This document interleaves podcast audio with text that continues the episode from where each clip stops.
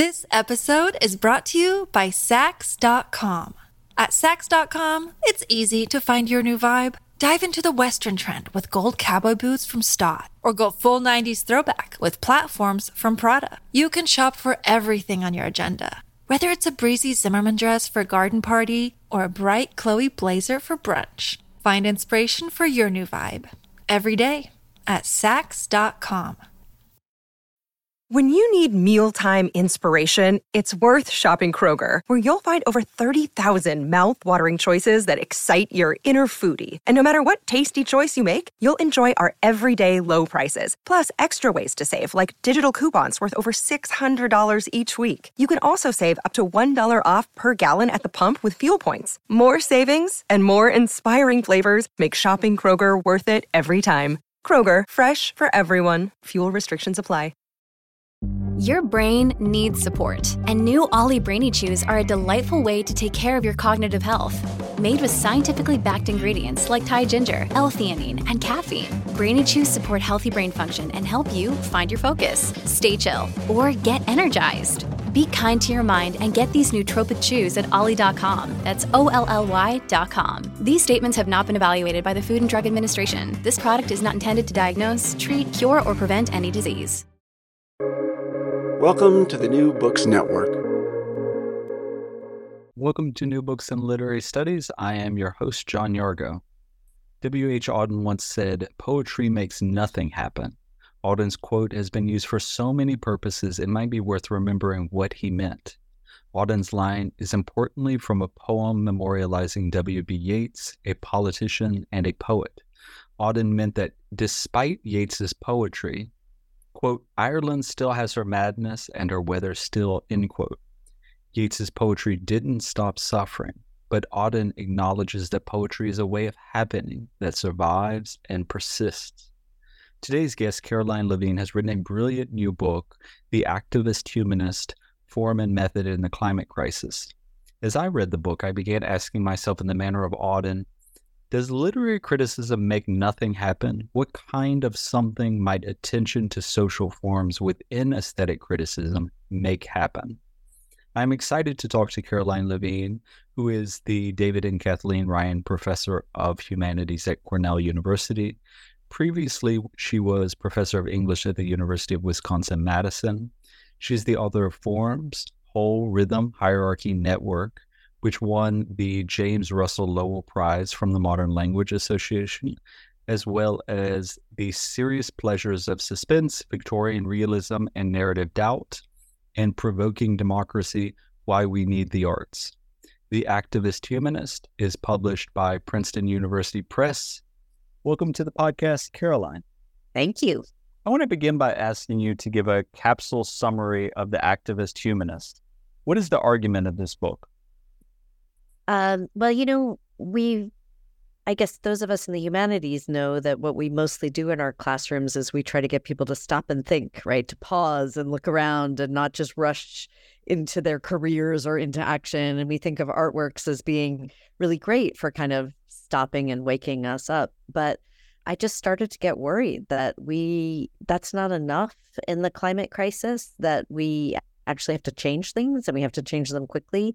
And if we're just kind of stopping and asking people to pause and think, are we getting in our own way? You know, do do we as humanists actually have more to offer? And do we have ways of thinking that could help us, all of us, solve some of the problems of climate change? And so as soon as I started to think that way, I thought, oh right, we we're always stopping before the moment of action. And why do we do that? And and how could we start thinking about what we know as contributing to action in the world. And it turned out to be a hard argument to make, harder than I expected to think about the connection between studying the arts and taking political action. And one of the things I find really fascinating about your work is often formalism is pitted against activist scholarship or sort of social, socially engaged scholarship.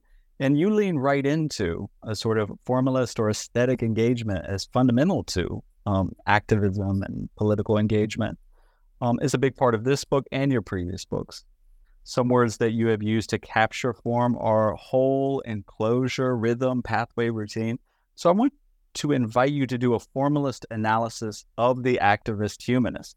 What affordances might this book have, both in the intentions that you had in mind or in the uses that you could not have intended? Oh, I love that question. Um, it's it's a book that I rewrote several times, kind of start to finish, to try to figure out whether a book can actually inspire action at all. Right? That's kind of the million dollar question for those of us who care about action. Right? Does writing anything actually lead people to do anything? Um, and so one of my experiments in the book is to include a workbook, which is just like a practical, like if you want to get involved in political action, here's how you could start. Because uh, that was one of the things that was stopping me is that I didn't know what meaningful uh, activism was. Like, does it make a difference if I go stand outside in front of a building and chant things? Uh, does it make a difference if I write to my senator? You know, what actually makes a difference in the world? And so part of the structure of the book was to try to think that problem. Uh, what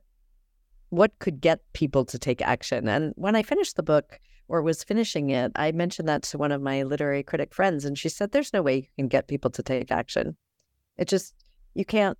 You can't get people to do it. And I thought, well, then what are we doing, right? Like any of us who talk about politics or think about political action or engagement, um, so it's to say that the form of the book, in some ways, may never produce the kind of action that I would have loved for it, which is to say, now people can use it. Although I do imagine it in classrooms that if people assign the workbook part of the book, that classes full of students might actually engage in action. You know that that might be one of the affordances of it. Um, but so um, I thought about kind of who is the audience for this book. And I think I struggled with that too. Like, who's going to take up a book that's really by a literary critic and for other humanities scholars and students, um, but is really about taking action on the climate crisis. And um, my editor at Princeton Press really urged me to write a book that was for humanities people, like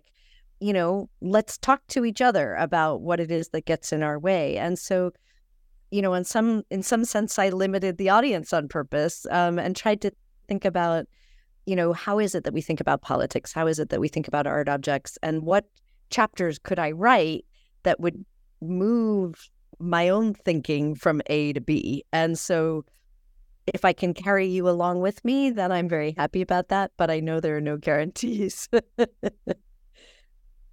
Okay, so I think this leads really well into my next question, which is like the things, the ideas, the premises that get in our own way.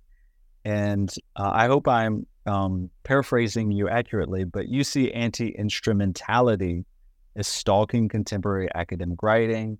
This argument is something like these are my words literary criticism should unsettle social and political orthodoxy, but must refuse to articulate a concrete alternative to those orthodoxies. In some ways, that's a very impoverished, pragmatic, dirty sort of solution. Um, you stack examples of this kind in pages three through five. Embarrassingly, it's an argument I've made, so I I feel spoken to in a in a great way.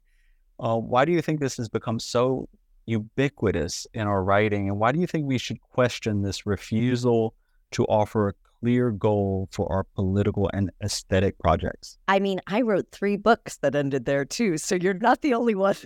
My first three books all imagined that this kind of opening to another world is the best that we can do. Um, and I got to say, I still think it's really important. So I don't want us to stop doing that. I don't want us to stop saying, you know, artworks really can just make us stop and think, right? And wonder and wonder in ways that don't just fit the patterns of the current world. Um, the question, I guess, for me is is it too fast a rejection of all the pragmatics, right? Is that really the opposite? Um, and I think for a lot of critics, it has been the opposite. So, you know, one of the one of the theoretical um, kind of resources that for me I started to see underpinning the whole field, and I was a little bit surprised, was the Frankfurt School and really specifically Adorno. I feel like Adorno got into our heads at some point, and even those of us who haven't read Adorno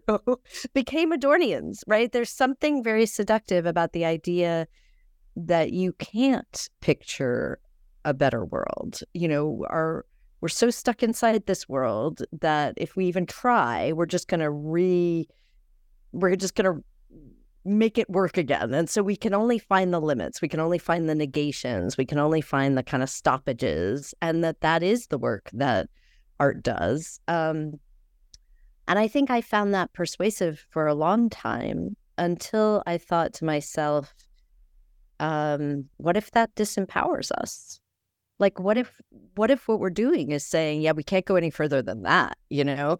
And then we are like, well, all these other people are going way further than that. We've got business people and engineers, and we've got, you know, politicians, and they're all going further than that.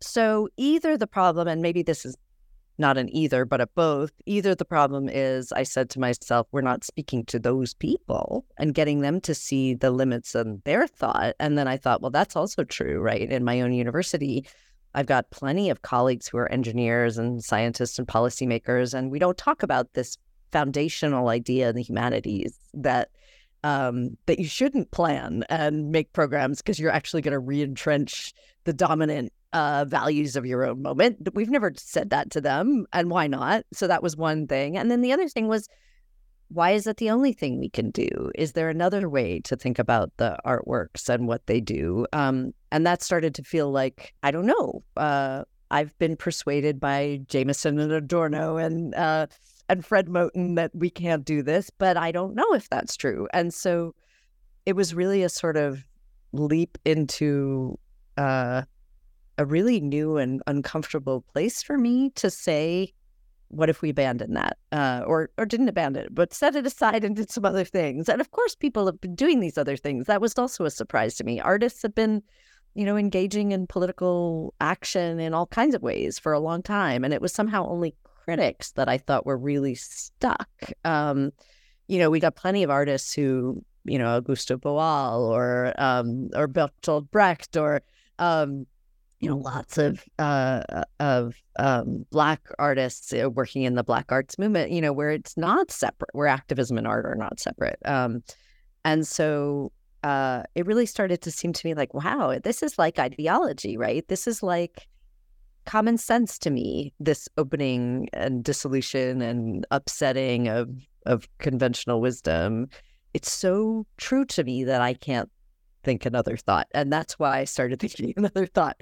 Um, so you know the one huge worry that i have um, and that i i i hope we'll keep talking about all of us in the profession is just is this a selling out of the liberal arts? You know is it part of what the liberal arts do not to instrumentalize, you know, to give us a space for just thought and knowledge and and reflection that don't have to lead to some outcome. And you know, I don't want to be the person who says let's abandon that and go do this other thing. I really want to say let's do both. Um, but that, of course, is kind of an uncomfortable fence sitting kind of position. In the book, you talk about your own activism on campus, in particular the divestment campaign that you were involved in at Cornell. And on my best days, I think of the university is is fulfilling some of the things you're talking about, being a pluralizing space, being a, a place where we can put up utopian kinds of communities and collectives. On my worst days, I feel very differently.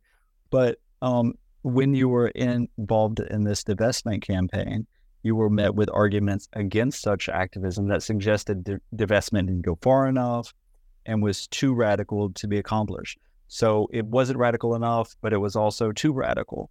As you discuss in the book, it required many levels of coordination from direct action on the streets to collegial discussions and fancy Ivy League offices. I really loved that that sort of multi-level kind of survey that you're giving. Um, how do you reflect on the successes of that campaign?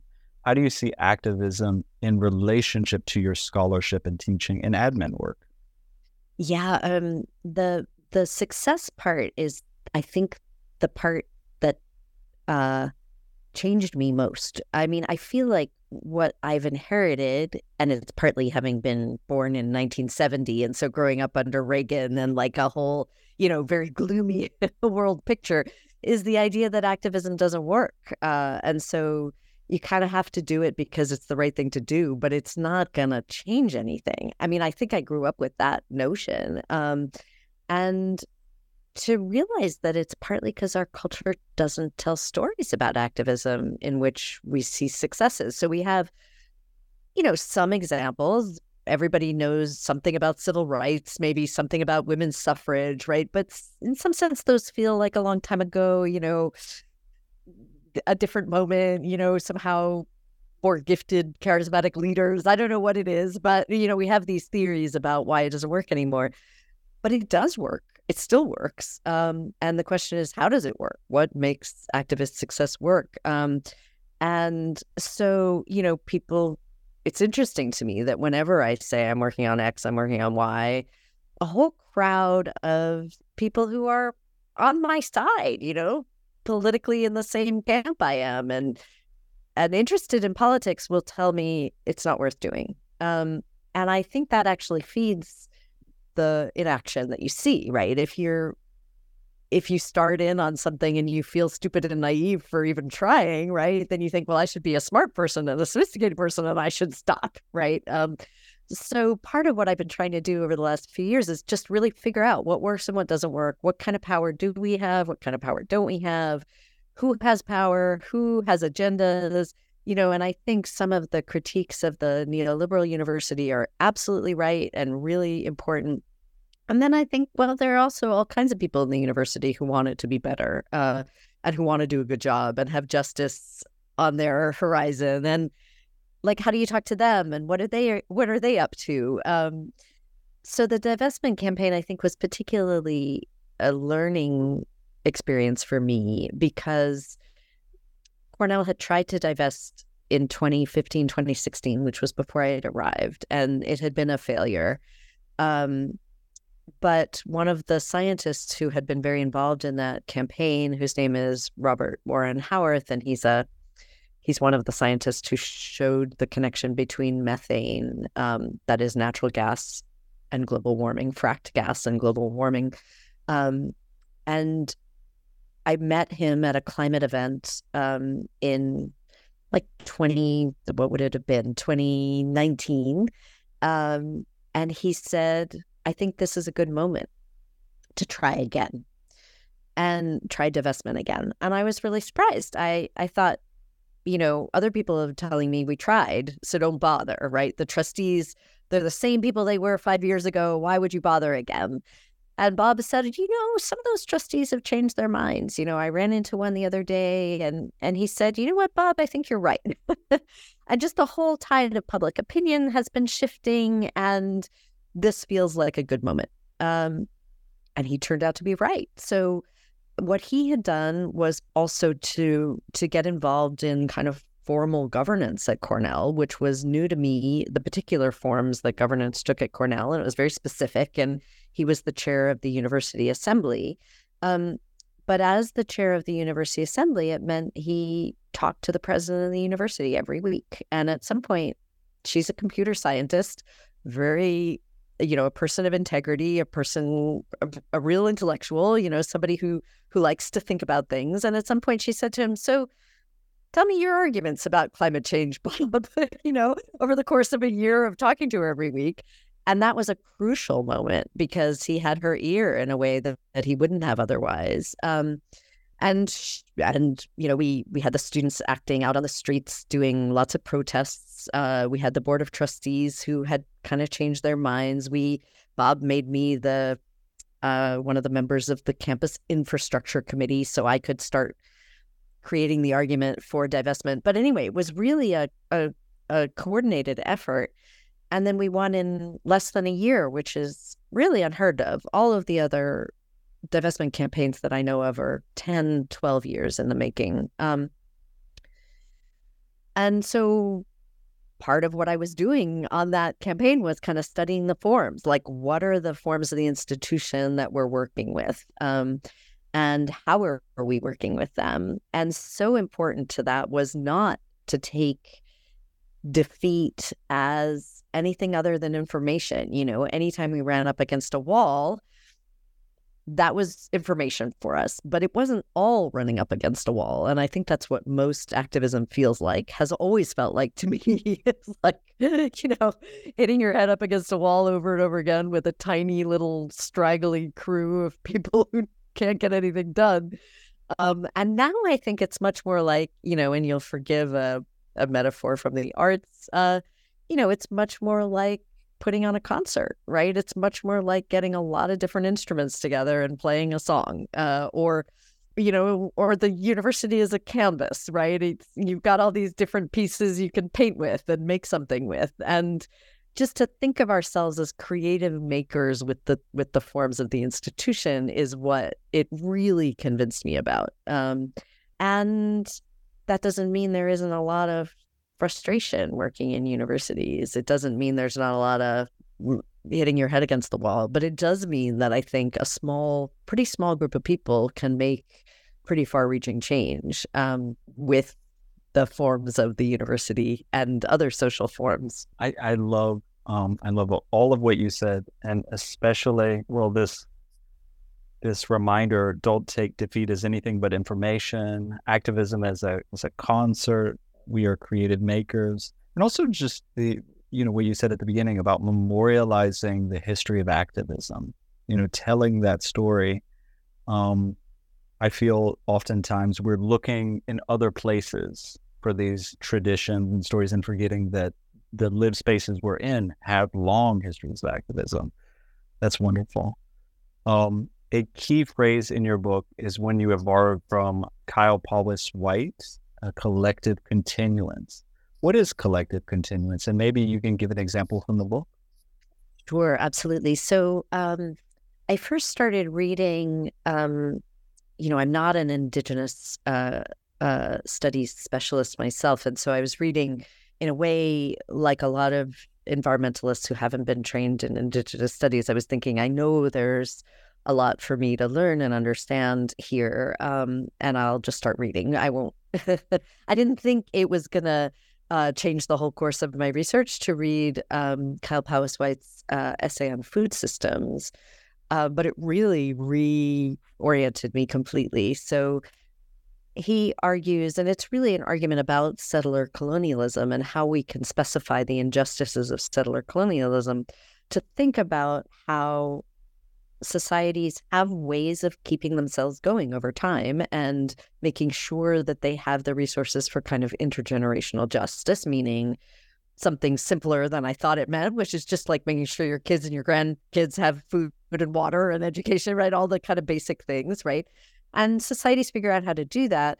And when they figure that out, if another society comes in and starts wrecking that for its own interests, it has done a grave injustice, right? Not only to the people living there at that moment, but to many future generations to come. And so it occurred to me that one of the things that I had so imbibed as a literary critic, just so completely absorbed, was the idea that words like stability and predictability were bad words right? Like art is is there to get us out of those ruts. And to think oh justice might actually depend on continuity like on making sure that generation after generation has what it needs um, that was just a revelation to me. And so i started to think about like oh what are the ways in which societies produce kind of uh material ways to to keep going over time. Um, and it just got me interested in things like water systems. You know, every society has had to figure out, every human community has had to figure out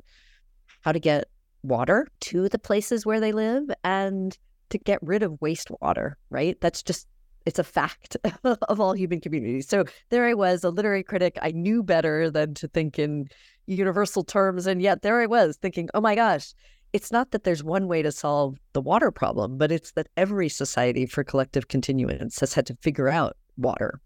And climate change is destroying so many of the water systems around the world that have kept communities going for centuries, generations, millennia. Um, so I started to turn to the word infrastructure to give me uh, a kind of vocabulary for thinking about what are these social forms, these kind of built forms that allow us to pass on the capacity to have these basic needs met over time. And, you know, things like sewer systems, which are so not exciting.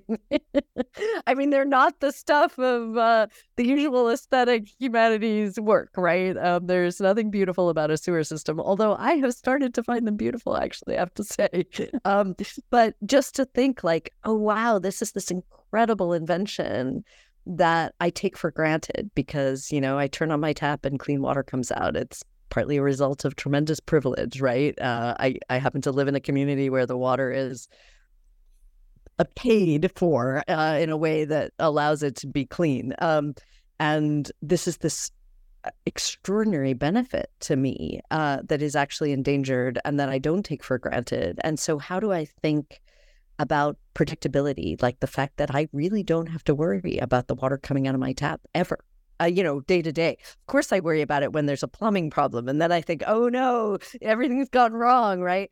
But actually it's the mir- the miracle is the other way around is that I don't have to think about it most of the time. And so it's kind of thinking about that stability and continuity over time um, and how how those things free us to do other things you know the fact that I don't have to walk 6 miles to a river to get water uh, like most uh, women in most societies around the world means I can stay home and write you know and so it affords me this tremendous freedom. So I want to think about art making as partly contingent on those uh, infrastructures of collective continuance. Yeah, um, I I have some um, colleagues, some uh, professor friends who are teaching in Jackson, Mississippi, and they've had this water you know crisis for for a while now, and um, it does totally restructure your life. That loss of stability, you know, um, the way you can teach, the way you can organize your time. Um, yeah, an important an important thing to to think about. Um, absolutely. Um,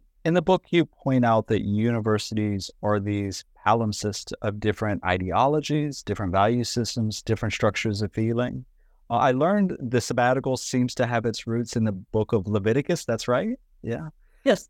Um, adjunctification springs from neoliberal economic motives. Um, for you, what does it mean to strive toward urgent contemporary political goals like reducing carbon emissions from within such a temporally and politically multivalent institution like a university? Yes, it's a good, good question. I think uh, I sometimes worry that our most kind of uh, dominant version of the politics of the university misses the way that it jumbles together these temporal systems. So I see them partly as an opening or a way of thinking about openings to change. Um, so if we think gloomily about the neoliberal university, as I do and you do, I'm sure, and most people do, and they're not wrong, um, we miss the fact. For example, you know, I think a lot about financial aid in a university like Cornell, um, which is, you know, it's not perfect. Um, our students, many of them will leave with debt, but it is actually a wealth redistribution system, financial aid. It's a way of having a kind of sliding scale so that people who can't afford the full cost of an education, and one of the things I learned trying to study university budgets as one of our forms is that no student actually at a university like Cornell pays the full cost of their education. Even the people who pay the full price, it's still that's why you need a huge endowment to cover all the other things, right? And so it's in a way uh, a kind of socialism or a little piece of socialism inside the neoliberal university. Um, and so I just want to hold on to what I think of as these jumbled together forms so that we don't feel like we're completely overtaken by one dominant system. Because if there are these other arrangements that are at work and you know are are reproduced every day like the dominant ones that means we can remake the forms of the university. Maybe some little ones over here some larger ones over there. We can protect the ones that matter. Um, you know one of the places that i thought most about political forms was at the university of wisconsin where i taught for uh, many years and where we had very strong labor protections. Um, that were a holdover from really the progressive era and the, you know, up through the 20th century. And then we had a Republican legislature that wanted to dismantle them, and it actually couldn't. Um, and that was where I started thinking about stability. Like I, I am not not conservative in the sense that there are some things I want to conserve. You know, clean water is one, and labor protections are another, right? So, how does the university conserve some things that are good, even in the face of massive social change? Um, and then, how could it or should it change? Um, is a different question from just like change is good and conserve, uh, you know, conserving old things is bad, which is what I kind of grew up with, and instead a kind of more plural, like where could we make, uh, how could we think about change in a kind of strategic way where we're actually seeing what the forms are around us? That's wonderful, um, and a wonderful invitation to to think of those tensions as as an opening. So that's that's great. Um, when I teach environmental literature, we touch on topics such as land use, biodiversity loss, climate change, and environmental racism. Students invariably pick at certain articles or readings for, quote, not offering solutions. Um, one thing that I appreciated about your book is that you spotlight projects that have worked from Boston's Commonwealth Development to Utah's Housing First initiative to this town in Belo Horizonte, which has addressed poverty talk to us about um, what these initiatives share and why they've proven to be so durable. Yeah, so one of my favorite examples is the city of Belo Horizonte in Brazil, um, which I didn't really know anything about uh, until I started to read about um, sort of activist successes. I mean, it was one of the stories that I I kind of came across in browsing. Um, that they call themselves the city that ended hunger. Um, and to me, that was an immediately interesting headline. Uh, it's been bothering me since I was a teenager. We have enough food in the world, and yet there are hungry people. Like, how is this, right? And so, here's a city that's ended hunger. How did it do that? Um, and the more I read about it, the more I learned that a lot of cities have tried to end hunger, but this is one that has managed to keep its programs going for like 30 years, right? And what we expect often is that in any, you know, a great social justice project, right? You'll it'll go for a little while and then the next administration will come along and dismantle it. So the question was not uh, just how did they end hunger, but how did they get it to last? Um, and so uh, part of what I learned was about the design of city administration, which, you know, I hadn't really thought about at all before. But um, the people who designed this um, food security system were very clear that they didn't want it housed in just one department of city government. So, not just in, you know, like the Department of the Environment or the Department of Transportation. They wanted it in every single city department. They wanted some piece of that to be dedicated to food security. So, the school system and the um, and the housing uh, department and the transportation department, they're all connected around food security. And that means it's really hard to dismantle. So one of the one of the brilliant genius aspects of that was not only do you have a kind of common thread across city government that all the different departments are working on and so can coordinate, but you also have this sense that you can't just come along and say, well, we don't have money for that school food program anymore. Um, I mean, you can, but the school food program is connected to the farm program, which is connected to the housing program, and like taking it apart is really hard. So that was something that I thought was super interesting about sort of sustainability over time. Um, but also more broadly, I think um, the Belo Horizonte program and some of the other, like the Commonwealth um, social housing development in Boston, part of what they do is they think about how different social forms work together to sustain each other over time. So, one of my favorite examples in Belo Horizonte is um, there's a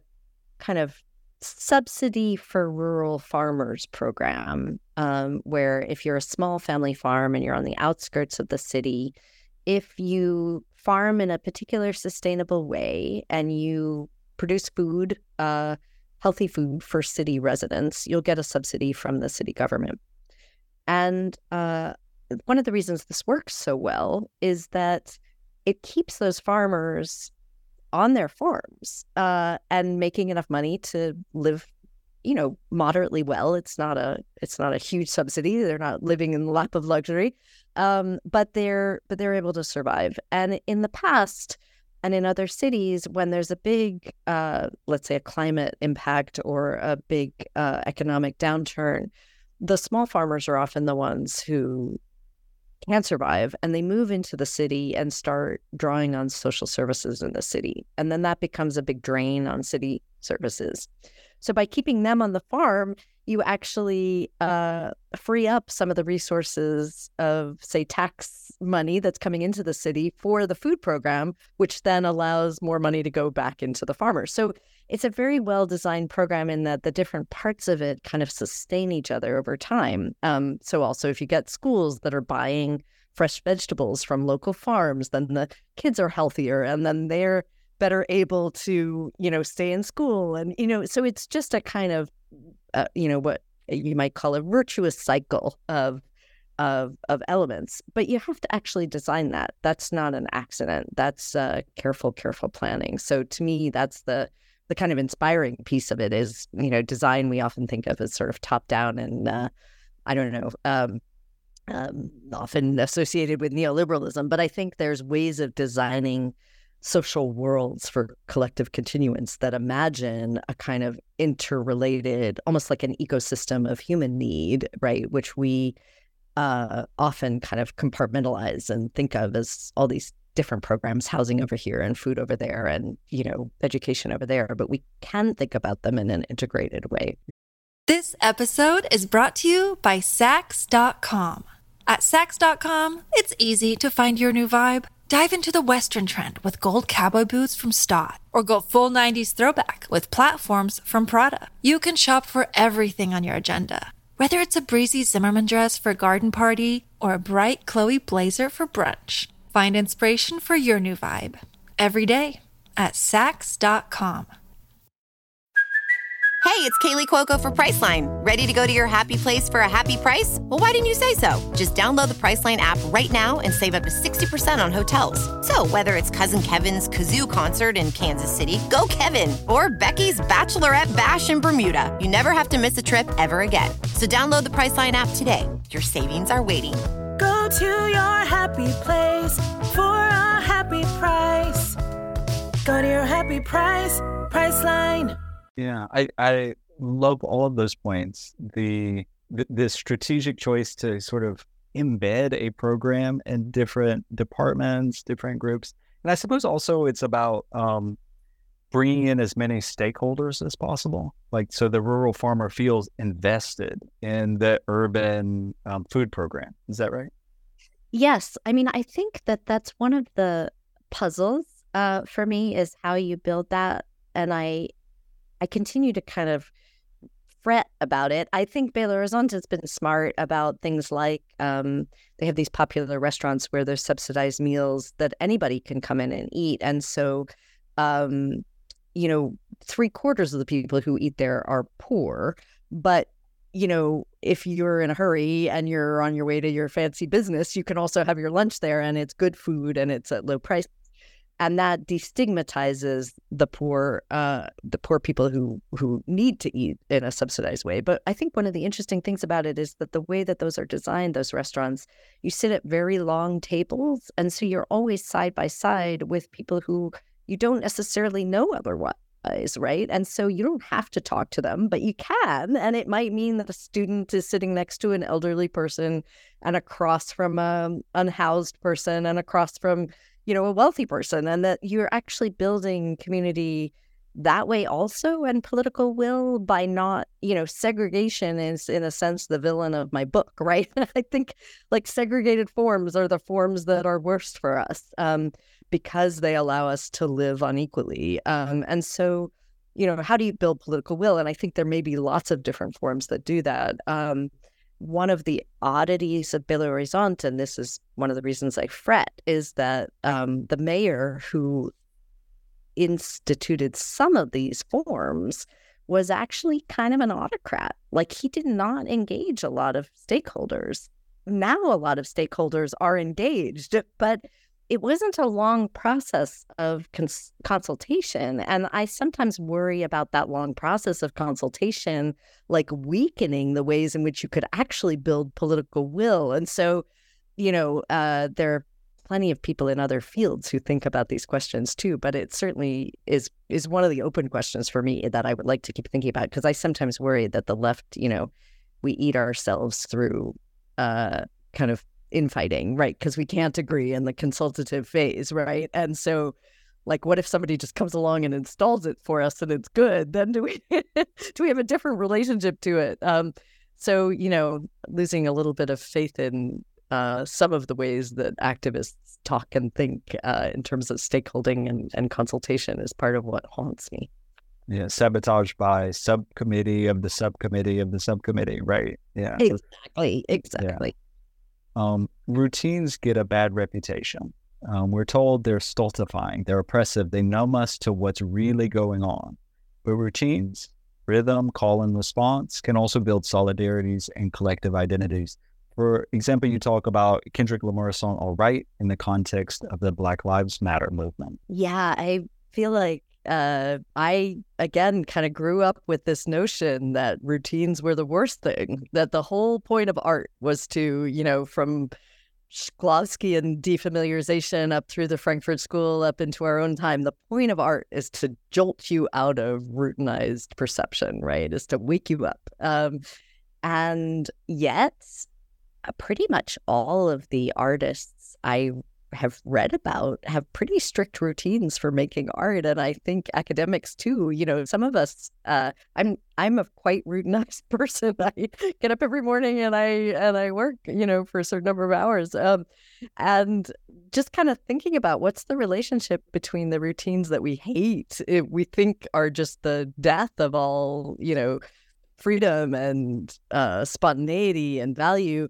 on the one hand, and then our own routinized practices that actually allow us to do kinds of all kinds of creative things got me started thinking about this. Um, and then got me thinking about political movements that work. And certainly the civil rights movement is a really great example of, um, you know, and I think a lot of younger activists have been worried about and concerned about discipline as one of the kind of watchwords of the civil rights movement, but it really does work to get people to work together by adopting a kind of routine together, right? Is by is by coordinating your actions and your and your um and your words and your that that builds power. And so um song and rhyme started to seem to me like great uh you know for aesthetic forms for repetition and bringing bodies and voices together in unison. And, you know, they're not the most, uh, rhyme is certainly not the most valued poetic form uh, in my education.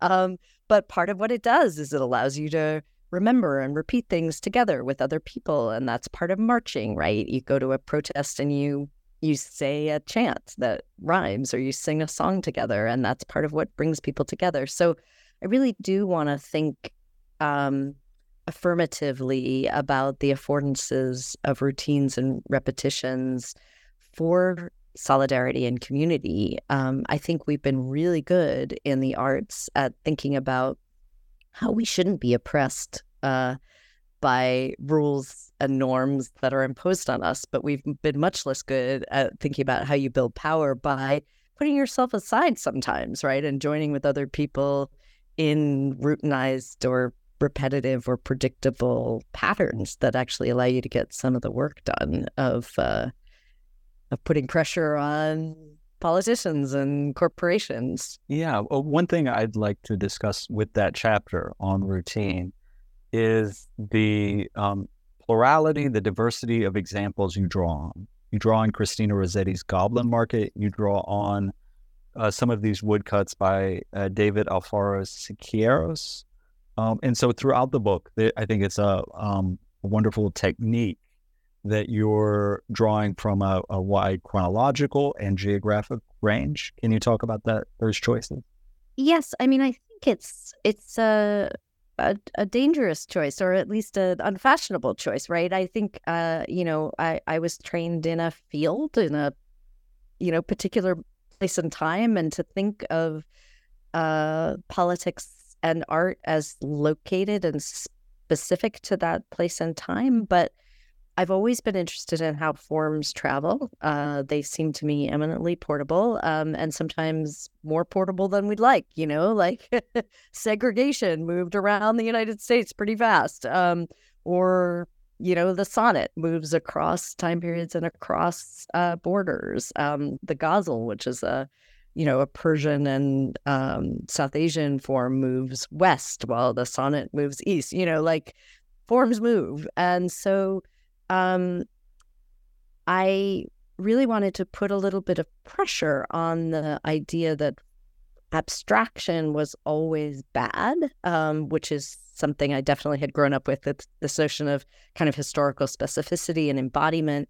Um, and I'm super interested in embodiment. I think forms are embodiments uh, of all kinds, and that our bodies are engaging with forms all the time um, but that abstractions could help us to think about design, about designing better forms for collective life. Um, and that meant looking around. What are the resources? Have is it really true that we can't imagine our way to a better design of collective life. And it seemed to me like well no actually we have some pretty good designs. Let's look at let's look at some societies that have done things well. Um, and the Belo Horizonte example was one um, but also um, you know uh, the British welfare state which had all kinds of problems but also did some things really really well. You know let's think about what those were and how those worked. Um, uh, so wanting to look for patterns and arrangements that afford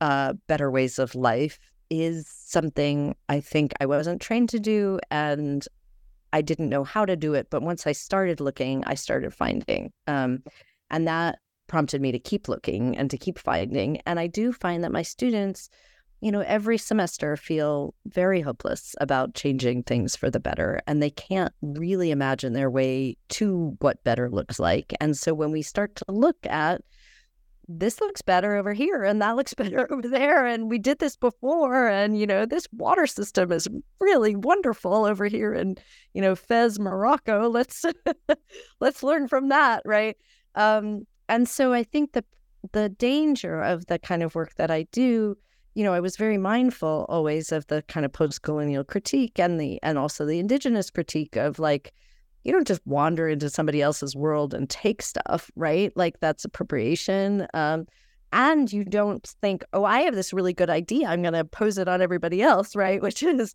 um, a kind of European imperialist model. And instead, it was like, okay, but can we kind of learn with one another? Like, we tried this experiment, it worked over here. How could it work over here differently? Like, what could we learn from it that would work over here? And I think what was so vividly important to me was that clearly the global south has lots of lessons to teach people in the global north. So it was never going to be like, oh, you know, I, U.S. academic, am going to have all the answers, right? And then I'm going to make you, uh, poor Brazilian, learn from me. It was never going to be that. It was always going to be the other way around.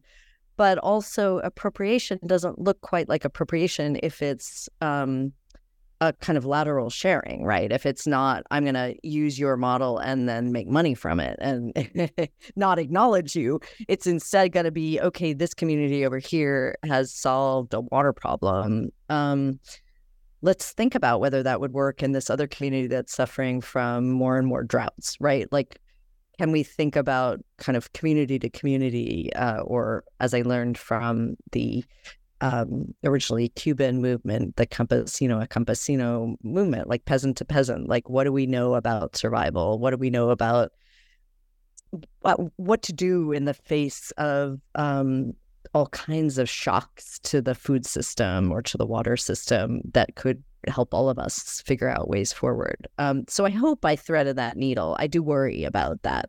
Uh, ongoingly. I, I appreciate it. I had a deep appreciation for um, what I felt was respectful engagement and thoughtful engagement for, for what it's worth. um, uh, continuing on that chapter, chapter four, you introduce the term historical defamiliarization and offer a wonderful close reading of the TV series Call the Midwife. Can you tell us what that show is about and how it dramatizes uh, infrastructure in compelling and nuanced ways? Sure, absolutely. Um, it's it's one of my. Uh, it felt like a guilty pleasure uh, Call the Midwife because it's uh, very sentimental and moving. Um, it's about a group of nurses who are working for the new British National Health Service after the Second World War.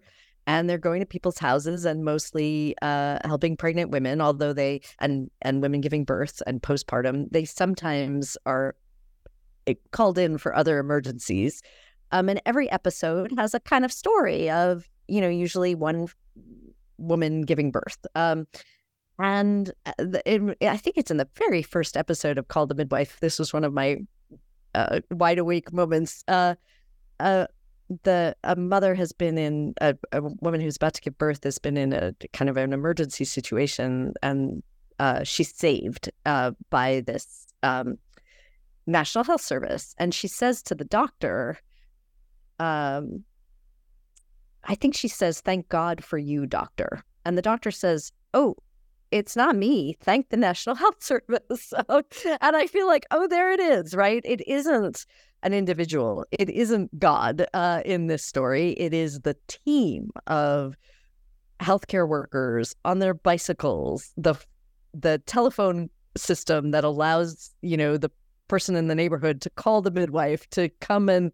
uh, save the person who is in a dangerous labor, who then, you know, the doctor eventually comes along and, and is there for the actual birth. But it's a whole system and it is built, you know, part of what was interesting to me as a Victorian literature scholar uh, is that the sh- TV show shows that the British welfare state isn't just some kind of modern invention.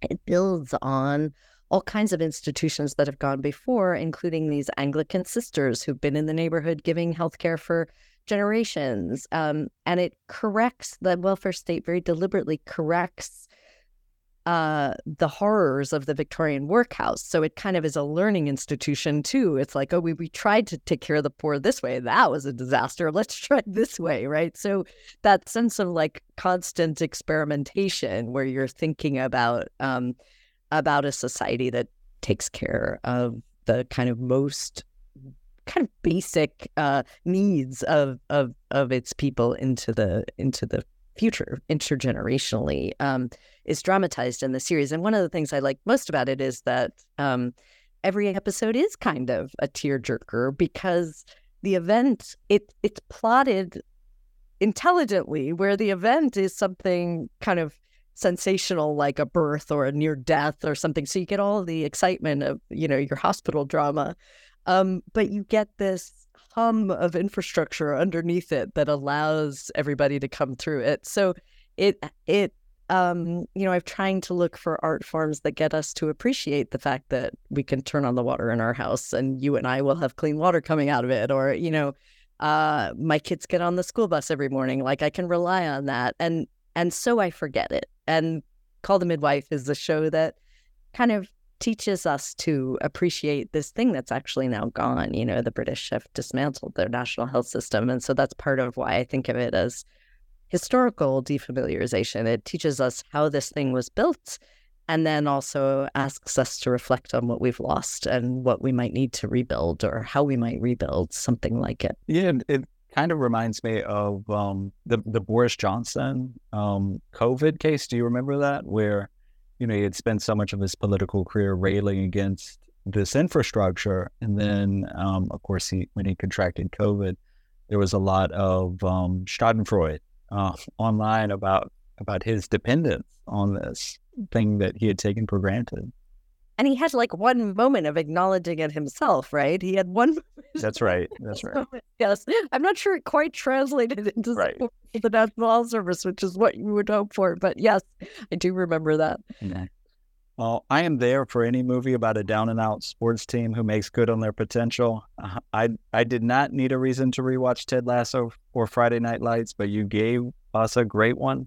In the activist humanist, you write uh, quote, and the narrative of this struggling team shows how the pleasures of repetition could become a model for political action, a blueprint for organizing ourselves into resilient and successful political collectives, end quote. What do these movies dramatize or narrate that could be exportable for activist and political organization? Um, yeah, so I can't remember which was the one that kind of got me thinking about this, but it might actually have been Fame, which is like from 1982 or 83, something like that, um, where uh, you got a bunch. I mean, this is the familiar plot. You got a bunch of misfits, right? They have some talent, but they're not really they're not really coming together, right? And so often it's a charismatic coach or a team leader who gets them all working together, right? Um, and what I was fascinated by is that the moment of working together is not only about the charisma of the coach, it's about the what we could call the discipline of the team, right? Everybody has to start to figure out how to work together. And so you get the montage scenes of the practices and the free throws over and over and over again, right? It's repetition, it's routine, um, it's very organized. And so I started to think about how surprising it is that, first of all, this is a plot that uh, is incredibly popular and seems to be evergreen and there's you know a new one all the time and all over the world. It's not only a us uh, plot um, and it's all about how to work together with other people. So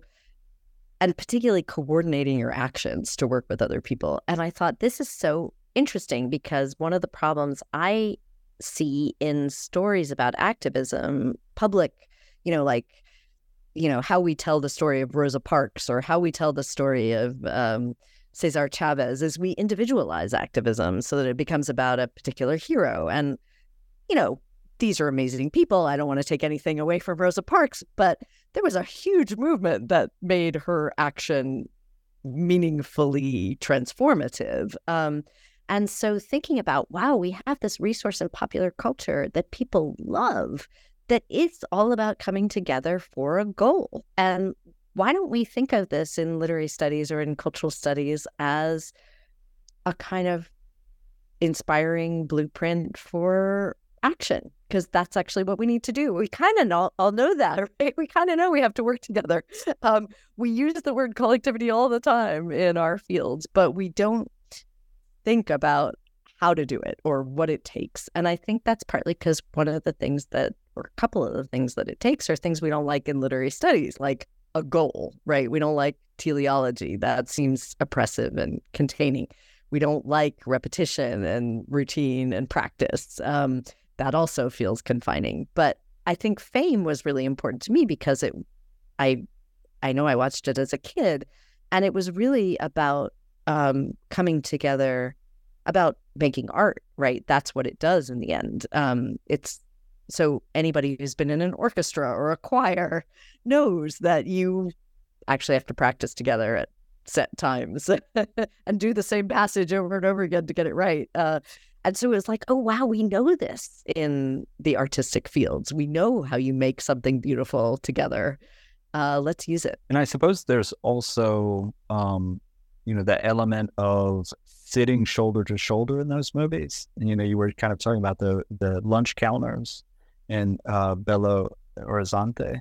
Um, there's those scenes where the athletes have to extend care outside of the context of the sports arena, right?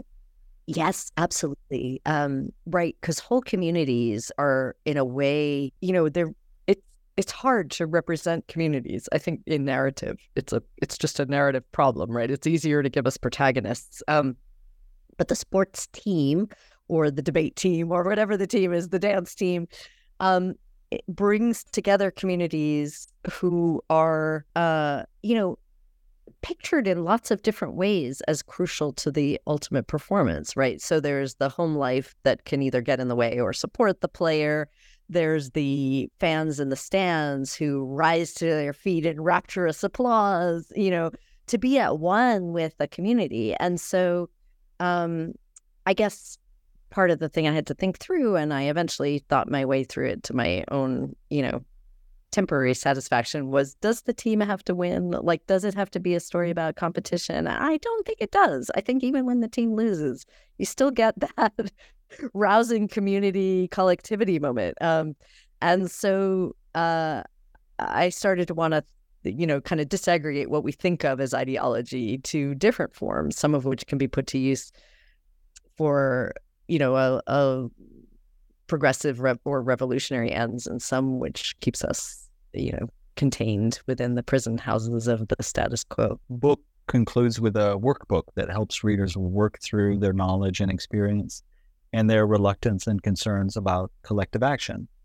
Uh, what inspired the choice of including a workbook, and how do you see it working in the context of the activist humanist? Um, yeah, so I thought to myself uh, about my own kind of path to activism and would ask people, you know, I, I would hear some of the same themes from people over and over again when I would talk to them about activism. So I would hear people say, I just don't have the temperament for it. Or, you know, I'm really good at scholarship. I'm really good at studying, or I'm really good at making art. You know, I'm not good at this activism thing. Um, and I continued to hear that uh, as I myself kind of started to shift more and more and more and more, and to realize that I had used those same, or, you know, that, and there's another theme, which is, you know, activism doesn't work. You know, there's nothing I can do that is meaningful. I'm powerless. I don't have any real power to change things. So these were some of the themes that had been in my head for a long time. Um, and um, I started to think, you know, nobody has the temperament for activism. It's maybe some people do, but it's really hard. And it's like not, it doesn't come naturally to anybody, you know, to yell at somebody in a in a group of people. Maybe there are some people, and maybe that's why activists get a bad name. But like, I hate it, but I do it because now I think it works, you know. And so, trying to get us out of the sense that there are like some people are naturally gifted at this. It's like, you know, being a violinist um, and instead to think no this is a training. This is something you know no civil disobedience movement has really succeeded without a lot of training. Um, and the idea that we should somehow just drift into it because we have a talent for it no it's a it's work like all kinds of other things and it's practice and it's um and it's learning some of the the habits of successful activists or or or learning from them and thinking about what works that looks like a workbook to me. That doesn't look to me like a like an argument. That looks like okay what are the things that get in the way? What do i know about activism? How do i start? Um, one of the things i learned from the climate change um, psychology research is that um, something that felt really true to me just on an anecdotal level, is that when we think of our future selves, we think of them as different people from us. Um, and so we actually think to ourselves, oh, you know, I'm really busy right now. Uh, but in six months, I'll put solar panels on my roof, right? But actually, in six months, you're going to be the same person with the same busyness. Um, and so this this question of starting is really one of the hardest things, right? Is how to break out of the patterns of the present and do something different from what you've always done. Um, and so I wanted to figure out how to start. Like, what is it that gets people started? Um, and you know, I I read um, uh, different kinds of sociological studies and studies of activism, and it looks like um, there isn't a a magic bullet. um, but I try to kind of uh, figure out what some blockages to getting started might be and to figure out how you might overcome those blockages. So, one of them, which will be familiar to you, as I'm sure to every other busy academic, is I don't have time, right? Like right now, I'm just super busy. So, I was very interested to learn that when you ask people, and this is something I do with my classes every semester, do you have an hour a month? Everybody will say yes. You know, uh, 10 hours a week. No, no. Uh, an hour a month, an hour a week. A lot of people think, you know, I really could fit in an hour a week. Um, and so just thinking, okay, that's a, that's a commitment if it feels reasonable to you. Um, you could make, and you could make it not even every month, every week or every month. You could say 10 months of the year, I'm going to give an hour, right? What would that look like? What would meaningful change look like? Well, it certainly wouldn't mean starting an organization or some huge heavy lift like that. And that got me thinking, well, actually, you know, why do we think that that's the kind of action you should do? I mean, I think a lot of people have that in their heads. And and one of my friends said to me, you know, it might be partly a result of um, the college admissions process for a lot of us that you're told you should have leadership experience in your high school organizations in order to get into a fancy college. Um, and that was even true back in my day. And so, you know, a lot of our students come to us with that sense of like, I'm supposed to start an organization or lead an organization. I was like, you don't need to lead anything. You just need to get, you know, group with a whole bunch of other people and somebody else can be taking the lead, you know. But if you would spend an hour making phone calls or, um, you know, it used to be stuffing envelopes. Now we don't do that. Uh, that's the kind of kind of grunt work that for an hour a month is a huge help to an activist organization. Like maybe that's part of the the you know recipe for getting people started. So that's what the workbook tries to do. It tries to get uh, kind of easy small steps towards what might be getting in the way and what you might actually find yourself willing to do even in a busy life. I like that, uh, and it almost reminds me of a sort of um, a sort of art uh, art teaching course or something like that. Building those um, maker capacities that you're talking about. That's great. Um, I'd like to talk to authors about writing practice, and your work has been uh, very important to me. Forms is a book that you know I should be paying you royalties probably for um, the the term affordances I, I use so frequently. Um, how do you approach the writing of academic prose? Um, who are some writers that have inspired you, and what techniques or practices do you think um, are important to your craft? Ah, yes, I love that question. And it's one of the, uh, I think it's one of the things you can't see from a finished book, right? Is, is how you get there. And it's actually kind of mystifying. I always think to undergraduates and graduate students to look at these finished products and not to have any idea what went into them. Um, I, yeah, it's a, such a great question. I think um, I have never written quite the way I was supposed to. I was kind of told by my uh, dissertation advisor that I should stop writing the way I was writing because it was too like flat footed, kind of too prosaic, you know, not complex and sophisticated and philosophical enough. Um, and she really wanted me to engage with Hegel in my dissertation, which I did and learned a tremendous amount. But as soon as I was done with my dissertation, I thought, I don't want to write this way anymore. I want to write to reach people. And I don't know why. I don't know why that's such an urgent desire of mine. But, and I don't know why, because I live in an academic world and most of the people I'm reaching can read really complicated, sophisticated prose. Like I don't have to do this.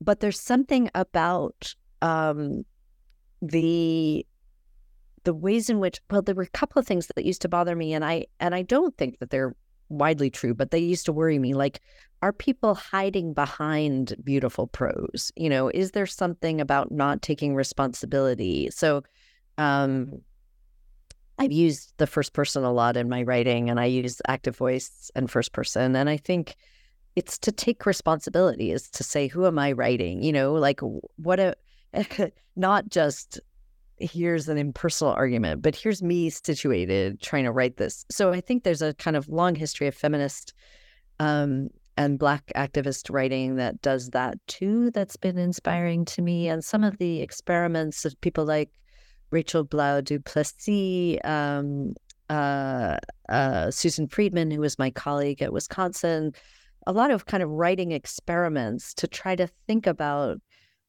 what it is that academic writing could be. And I don't do very experimental things, but I do think not being locked into one form or not being locked into a particular structure of argument has been part of reading experimental academic writing um, has always felt, you know, uh, Fred Moten and Stefano Harney's The Undercommons. That's like a an interesting experiment in collaborative writing that also doesn't fit into the traditional essay format. Um, so uh, I think in terms of models, it's kind of a whole hodgepodge of people. But in the end, it has been maybe partly, you know, after every sentence, I think I ask myself, is that true? Um, I always want to be, I always want to persuade myself. Uh, and I think earlier in my career, I wrote some sentences that I didn't believe. Um, and I kind of knew it. I wrote them because they were expected of me, or I wrote them because, you know, and I think one of the great privileges of having tenure and and being able to write what I want uh, and how I want is that really that sense of like I only want to say what I really am persuaded of, um, which doesn't mean I can't be persuaded of something else next week. Um, but it has meant that my writing has continued to be this kind of like I I strive more than anything else to be clear to myself so that I don't lie to myself, so that I don't, you know, and it's not that I don't think that complicated ideas don't need complicated sentences. So I don't want to undermine that position.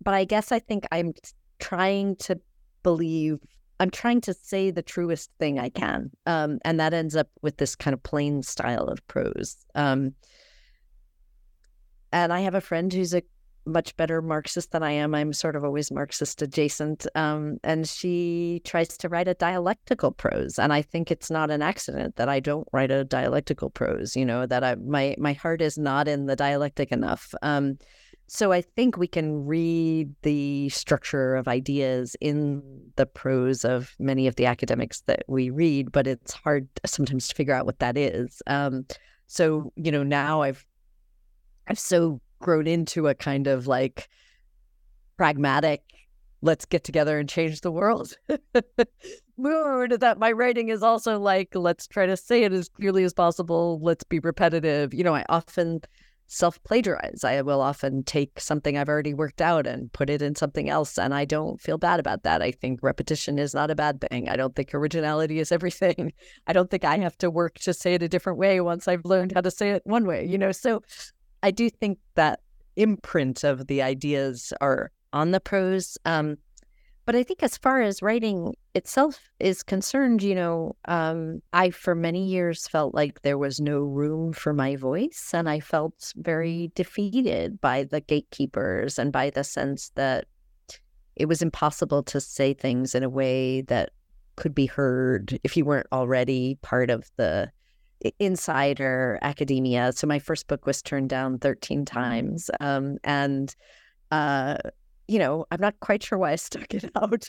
in your retrospect, I think that there was that was information I should have taken in.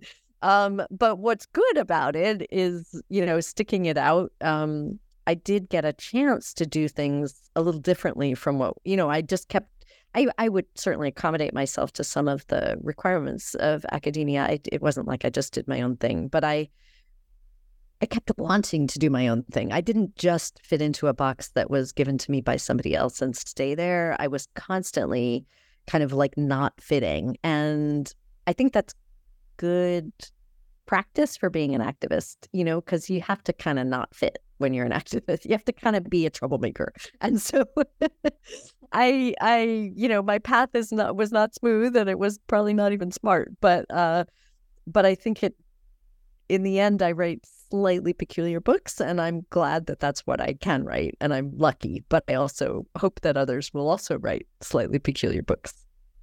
That's awesome. Um I, I imagine you're um, a, a, wonderful advisor to graduate students. This seems like wonderful advice. I, uh, I would love to hear it. I'm sure many um, early career scholars feel heard and um, feel their thoughts echoed in what you're saying. Um, I've, I've looked at um, one of your syllabuses and, and we were talking about the Ghazal um, earlier. I, I, know that's integral to some of the classes that you teach um, forms across um, geographic and cultural traditions. Um, can you talk to us a little bit about teaching, your approach to teaching? Oh, sure. Yes. Um, yes, I am a I am a kind of tinkerer. Uh, I always love I love teaching undergraduates and graduate students things I ha- I don't know yet. Uh, so I never I'm not a teacher who comes with a with a preformed idea or even my own expertise often doesn't you know i i i uh I tend not to teach so many classes in my own home field of Victorian studies. Um, and part of that has had to do with demand. You know, so many of our traditional fields don't have students coming through the doors anymore. And so part of what I've been trying to do is to reach students where they are using the humanities modes of thought, but not necessarily the objects that we've always been attached to. Um, and one of the things I noticed at Wisconsin is that students are very hungry to talk about culture, but they often feel in a way that I didn't feel when I was in college that older, more distant canonical materials are scary, right? Intimidating, right? And so I think it's partly my generation. It's partly that my father was a professor. But when I went to college, I didn't think the courses were not for me. You know, I thought any course that was in my major was something I could take. And now, with a lot of first generation students and students coming from lots of different walks of life, I think, oh, right. It's that when we have a course called the 18th century novel, they actually don't know what that is and are worried they might not, it might not be for them. Right. And so having titles for courses that are that are inviting and that say, here's a kind of culture that you do know, let's tie it to a culture that you don't, seems to me like the way to teach all kinds of things, you know. So if you, um, oh, one great example at Wisconsin was my colleague uh, who taught a course called Beowulf to Tolkien, right? And there were huge numbers of Tolkien fans. I mean, Tolkien fans coming out of the uh, out of the woodwork, uh, more the concrete work at Wisconsin, um, and they wanted to talk about Tolkien. Who doesn't want to talk about Tolkien? But this was an Anglo-Saxonist who also taught them a lot about Anglo-Saxon culture and about Beowulf. And Tolkien was an Anglo-Saxonist, and that's just an example to me of um, a kind of way to think about our students that isn't just oh they don't want what we have anymore, or either that, or you know we have to force them into you know they're missing this important thing.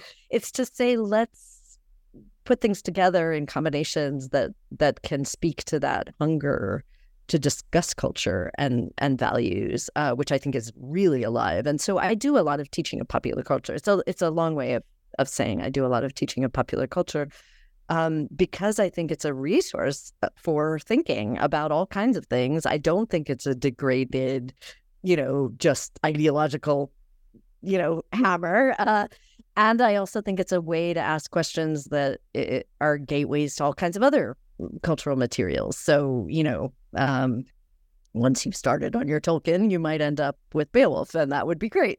it's not the only place to end up, but it's a it's one of the many wonderful places you can end up.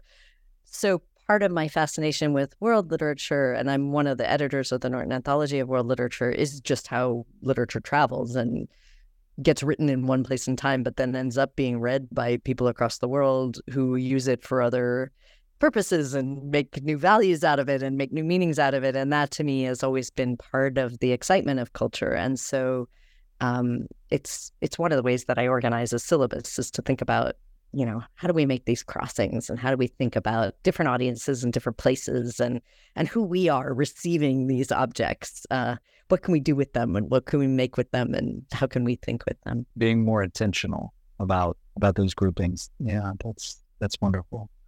Um, now that this book is out in the world um, what are you turning your attention to? Is there a book an article a class a hobby Well, I think you won't be surprised to hear me say it's more activism. Um, climate crisis, sadly, is not going away, um, and so I I am putting a lot of attention to that. I think what I really want to do now is to keep thinking about what was in the fifth chapter of the book that I just published, which was sort of like what organizing forms work. You know what what what allows activists to succeed. Um, and really trying to figure out more and more examples of that and and more and more instances on the ground right now around climate justice. So, you know, I spent this summer thinking about something that I knew was an issue, but I had put to the side, which whether is whether divestment actually reduces carbon emissions or not. Um, and it may not. uh, but does it have other effects anyway? Like, is divestment worth doing? Right? I want to ask that question. Um, I want to ask uh, questions about how, you know, one of the fascinating things I discovered in teaching is that economists have predictions about the impact of climate change on the economy that are completely out of sync with the predictions about what's going to happen to the world that you find in climate science. So, economists say if we have a six degree rise above pre industrial temperatures, uh, that'll hit the world economy by 10%. Uh, if you ask a climate scientist what six degrees above pre industrial levels means, it means there are no humans.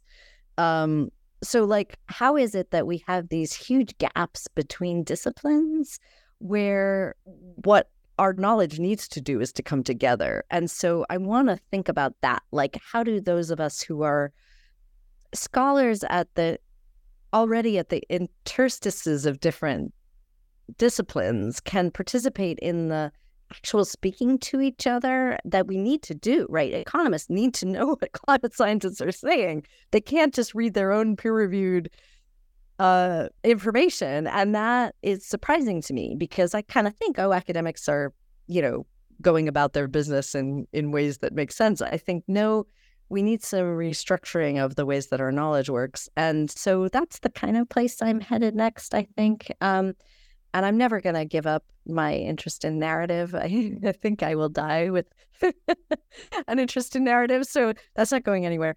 Um, but weaving it through all of these other uh, questions. Absolutely. We'll um, keep our eyes out for those projects. Uh, thank you for a wonderful conversation, Caroline. It's been such a pleasure, John. I really enjoyed talking to you.